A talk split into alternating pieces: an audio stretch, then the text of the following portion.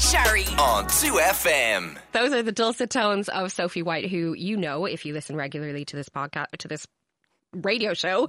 And also, if you listen to her podcast, you will know that voice as well. She is the host of one of the hosts of the Creep Dive, one of the hosts of Mother of Pod, and a brilliant writer. So you've got loads of ways to be familiar with Sophie.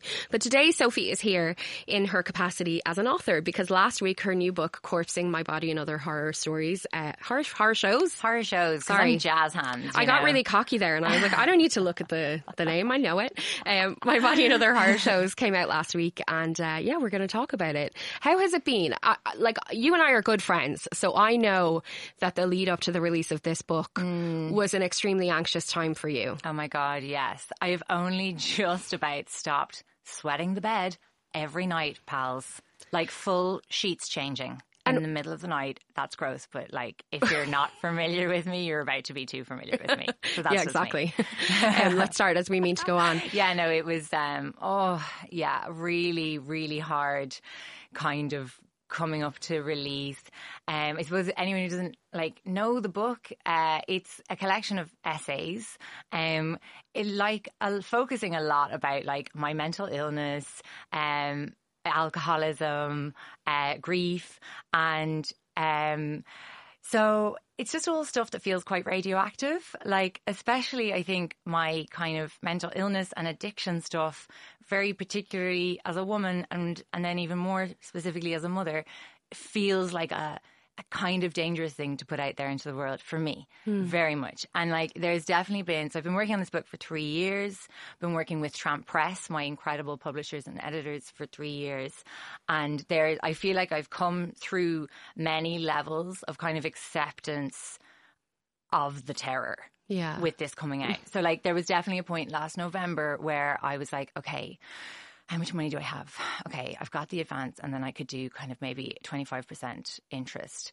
Okay, and I'm going to approach them and say, I'll pay back the advance and 25% if we can just scrap the project. Mm. Um, and I really, really, really felt that for like, you know, for a couple of weeks. And then, you know, I got through that phase and was like, no, no, this is fine. This is fine. Mm.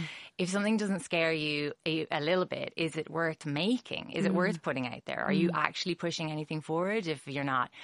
Challenging yourself with putting it out there. Obviously, I come from an art background and like, you know, nobody makes like kind of just nice, safe art that, you know, that's just decorating. Yeah. So, um, I guess that's what I kept trying to come back to with when I was coping with the kind of just real terror. What and like were I you- said, I mean, this is sweating Yeah. the bed nightly terror and What- nightmares. What were you afraid would happen? Like when you were imagining, you know, judgment, but it, obviously it was beyond judgment. What were you afraid of? Um, I suppose, and I'm even afraid to say this in case this alerts anyone, but I was really afraid of my kids being taken away from me. And I feel like that's kind of, I suppose some people could listen to that and be like, that's ludicrous. What is she talking about? But it felt like a very real possibility to me. And, um, you know, I suppose it is because I didn't have a whole lot of examples of young mothers talking about alcoholism.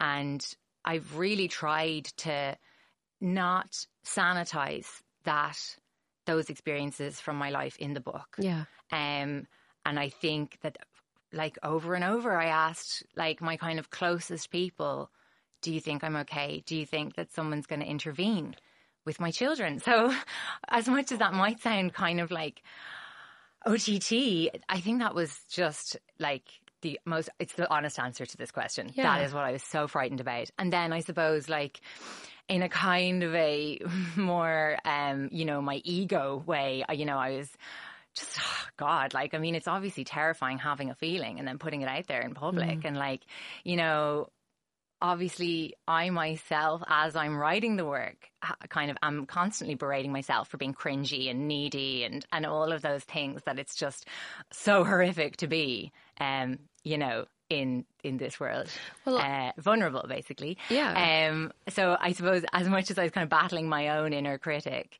um, I also was quite afraid of reading the judgments of others. Hell, yeah, hell yeah. Yeah. th- I mean, know? yes, absolutely. I mean, it's, you know, when you see it in print and it's confirming everything you've kind of thought about yourself, that's quite a tough thing to be confronted with. Yeah. Um, and obviously, I think the nature of us as, as human beings is that, like, you know, you'll get like 500 messages from people, like, really thanking you for doing something, for saying something that meant something to them too. But your mind will snag on the person who said you were cringy Yeah. or needy. Yeah. It's very hard. And of course, people can tell you all the right things and you can have all your friends and family telling you not to pay attention and that, you know, those, Oh, yeah. you know, but, but that doesn't matter. Yeah. It's, no, I It's mean, it's impossible. It's a very difficult thing to, to write about yourself and put it out for judgment because that's essentially what's happening. Um, Yeah. and I'd like to go back, um, to what you said about your alcoholism Hmm. and that you hadn't seen very many examples of women like you talking about their alcoholism. And I think that's, that's true and fair. Hmm. Um, and I know that for you were a bit worried about me reading um, your writing about your alcoholism because I had I as a child had an alcoholic mother. Um, what I I I was not. It didn't upset me or or get me down. What I felt was that you were really hard on yourself and when you when you say here you know that you were worried that people would take your children away from you i still feel like you're really hard on yourself why do you think you can't forgive yourself for having an addiction and also being a mother at the same time? Um, probably because of um, like the culture that we have kind of like I suppose been been living in. It's like a I suppose it's the climate that we live in is uh, you know, I think uh women are very harshly judged. Mothers when you become a mother it's almost a carte blanche for you know society to like judge at will judge mm. freely. I don't know if you are is there an invisible sandwich board that you're just walking around with going like please denigrate my parenting efforts. All feedback and criticism welcome because people will come up to you in the street. And i mean it it runs the gamut of like you know some stranger being like that child's cold about your baby in a buggy and you haven't said or done anything with Yeah. this person they've just inserted themselves into your day to obviously like just the kind of the the just much darker stuff of like you know forums on the internet of mums just absolutely dragging other mothers um you know largely for being human Yeah. do you know um so I suppose there's a lot of that. I think also as well when you're like uh, setting out to kind of talk about a personal experience of a very big topic that a lot of people have come uh, into uh, contact with either personally or through family or friends.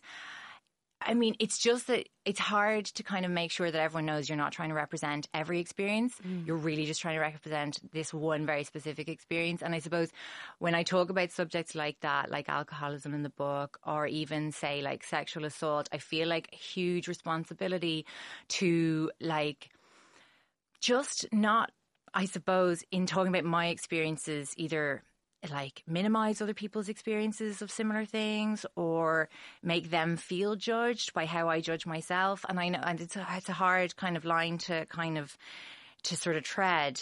I think that, um, the thing with kind of addiction is that, uh, a sort of, a very sort of uh, outsider kind of perspective could be that it's a selfish thing um, that you're, you know, you're choosing, you know, like partying or, or having fun over your family. And th- I mean, anyone who's lived in addiction, like it is the loneliest existence, it is the most isolating existence. I just feel like nobody would choose that for themselves if you really knew how it felt.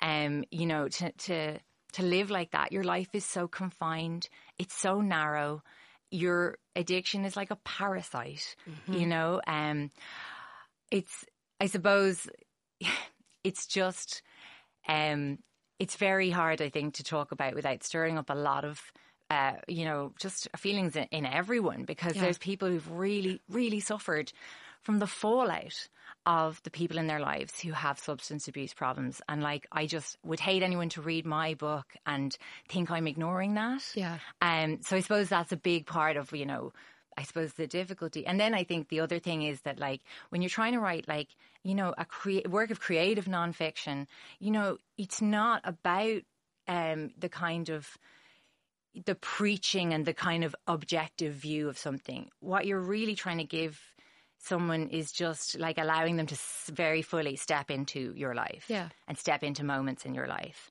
And um, so I think that when I'm writing, I'm fighting to not self edit and to, you know, to not put a caveat at the end of every single sentence. Yeah, yeah. That is, this is just me. It's not you. Yeah. Uh, you know what I mean? It's so Yeah. it's, it's tough. It feels like a big responsibility. And I think you're right about the, people's perspectives on addiction and that kind of idea of it being selfish. I've definitely heard that narrative myself, and you know, having had a lot of experience of living with addicts and loving addicts, um, I- know that I have been angry with them Yeah. many, many Yeah. times, but I have always understood that i if there was a choice involved, mm. there's no way, there's no way that my mother, my biological mother, who I know adored me and loved me until the day she died, there is no way that she would have chosen to give up my brother and I and not Yeah. raise us herself. Yeah. There's no way she would have done that if it hadn't been that she felt not not even that she felt she just did not have a choice but to Mm. choose her addiction. You know, that's even the wrong phrase, but like her addiction had her in its grip. She did not have a choice. That's it. You're living in a vice. And like, it's about as pleasant as that sounds. It is, it's really torturous. Like, you know, um, I think at one point in the book, I kind of um, tried to describe kind of managing your addiction and trying desperately to keep up a front of normality so that nobody will question you and, and potentially ultimately point out that you're an addict and therefore cut off your air supply. And I, I kind of described it as being like setting in a setting a fire in your home and devoting every second and moment of your life to trying to keep that fire contained. Yeah. Um, and yeah, and I suppose as well that kind of um, sort of view of of it being selfish translates, I think, very much over to kind of mental illness too. Yeah. Um, in that, like you know. I suppose content warning. Like I've gone through times in my life where I've been suicidal, and um, you know, it's it's quite difficult to cope with. Obviously, literally just those feelings, um, and then it's very difficult to cope with sort of prevailing attitudes that that is a choice, like a quote unquote choice that somebody would make, or a weak choice that somebody would make when it is it is a symptom of an illness, and um, you know. I suppose we talk so much now about my mental health, Yeah. and I, um, I have to call it as a mentally ill person. I feel quite excluded a lot of the time, Yeah. from the mental health conversation. Well, we talk about a kind of a very particular kind of mental health, don't we?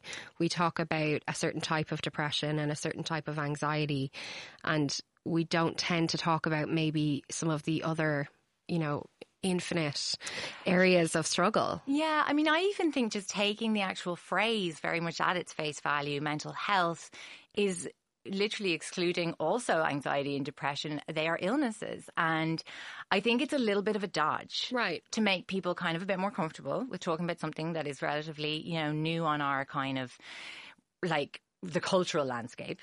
Um, and yes, I know exactly what you mean because obviously I think the mental illnesses that are getting more attention are um, you know, types of depression, anxiety, and I'm like really glad they are getting the Yeah. attention. But I guess I always kind of think when they do the kind of mental health awareness weeks and things like that, I feel like we need a mental illness awareness week actually, because I think mental health is really, really vital. And I think it's something that you can actually um, have a hope of affecting. You can affect your mental health when you are mentally well. Yeah. You can go for a walk, and that really will help Yeah. your mental health. But uh, when you're mentally ill, it's just a different story. Yeah. And it's a story I really would like a, an awareness week for, please. I'm going to petition for it Yeah. but it's very much um, something that like I just really wanted to explore in corpsing. Um, the book kind of charts, um, I suppose, mainly the last five years of my life, but even sort of the last, say, like my first breakdown was when 13 years ago when I was 22, and I have had just episodes of really acute breakdowns in the intervening like decade. You know, Yeah. And, you describe it, honestly, like I think the way that you describe your addiction and your mental illness, it, it gave me an understanding that I have never had before. Um, you describe it so vividly about, um, you know, the, you have an analogy about a, a rotting baby um, in in connection with your addiction, and I have thought so much about addiction in my life, and I've never felt like I understood it the way that I did when you the way you wrote about it there, and you describe uh, in a period of mental illness, you describe kind of um, you know the disconnection that you feel from yourself and from reality really vividly. Yeah, um, well, like I think you. people will take a lot from that. Yeah. I guess I was quite scared about talking about some aspects of my mental illness because because again they're just still not kind of really out there that much. Like i talk about self-harm in the book and it was definitely an essay that i really wanted to bin. I was like i don't want to tell anyone about this. Um, because i think self-harm still has this real baggage of kind of like it's an a teen angst thing. And then I, I suppose when I wanted to bin the essay, I, I was like, why do you want to bin this? You're embarrassed because everyone will think you're emo. and um, and then I was like, well, maybe that is just the most important reason to not bin this. You are a 35 year old woman. Like people maybe need to hear that, like. 35 year old men and women, you know, are, we're not sitting on the ground outside Asha smoking in like 1999. Shout Yeah. out to anyone who remembers Asha.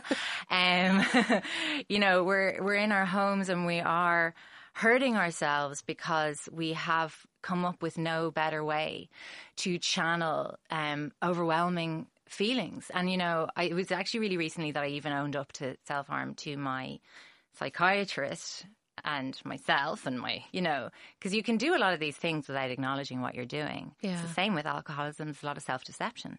Um, and so, you know, I think I was about 33 or 34 the first time I ever admitted um, to the kind of self harm. And, um, you know, my psychiatrist was really comforting. Like, he was just really like, like, I suppose, is it weird to say that it's very comforting when someone's like so blase about your self harm? No, I get that. But he was just like, that's a symptom of your illness. And it was like, oh, okay. Like, it- there's just something about sort of getting that. I, I don't know, like it- it's not validation, but it is just an explanation, I guess. You know, Well, it is for so- something that otherwise feels extremely wrong Yeah. and and perverse. Yeah. It is so powerful though, isn't it? Even just getting some, saying something out loud, getting it out of your head. Like Yeah. Mm. the relief that that can give you is, is insane. And I know that's a big Yeah. part of a lot of people's recovery, um, in addiction. Yeah, I mean that actual the act of like opening your share in a 12 step meeting with, you know, like just stating your addiction is um it's obviously something that's been it's almost become a kind of a parody now in our kind of just like culture. Like I am a, you know, I've been a lifestyle journalist and I've definitely opened columns being like, my name is Sophie White and I'm a believer, you know?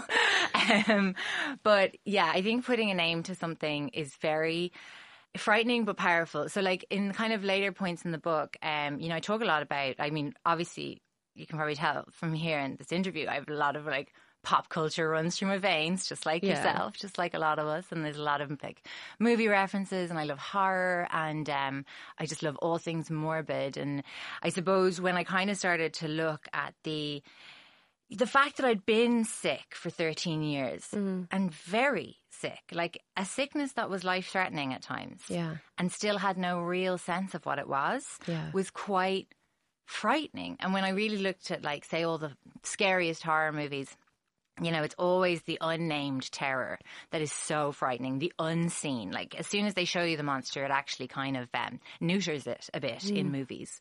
Um, you know, it's like the Slender Man, the kind of internet boogeyman. Uh, you know, nobody knows what he does. Yeah. Actually, none of the stories ever detail what he really does. You know, he leads children away by the hands, and like that's enough for us. Yeah. The unknown is so so profoundly frightening, and so I kind of like I guess spoke in the book about getting a kind of formal diagnosis after you know so many years. Um, you know, last year, um, in the middle of pandemic, you know, after I'd been hospitalized um with the unknown mental illness, the unknown, Yeah. uh, you know, life threatening illness, and um, it was very frightening. You know, he said. Um, you know, we think you have bipolar, and I suppose a lot of people have a kind of an illness boogeyman. Yeah. Um, you know, like if you've lost somebody to cancer. That's going to always kind of live in your body, that kind of Yeah. very particular fear. Um, and I think I had kind of a, a the, the bipolar was my boogeyman. And uh, then I guess putting the name on it, hauling it out for inspection, it gave this thing that had kind of mushroomed in my life and had seeped into every area and had affected every area of my life. There was nowhere in my life that wasn't untouched by this illness. And to give it a name gave it boundaries and it actually gave it a parameter. And I got new meds.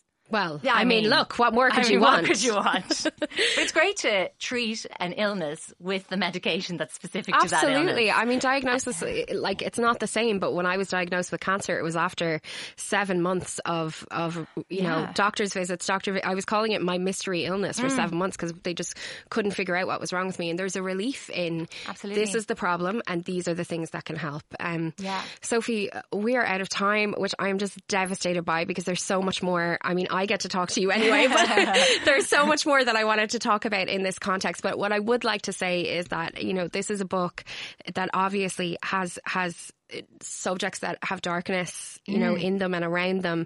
But you there is beautiful writing about your dad and about grief and about relationships. And there is a story about pig's blood. Like you will laugh, um, you will probably cry. It is a brilliant read. Thank you so much for coming in to talk to me about it today, Sophie White. The book is Corpsing My Body and Other Horror Shows. Louise McSharry on 2FM.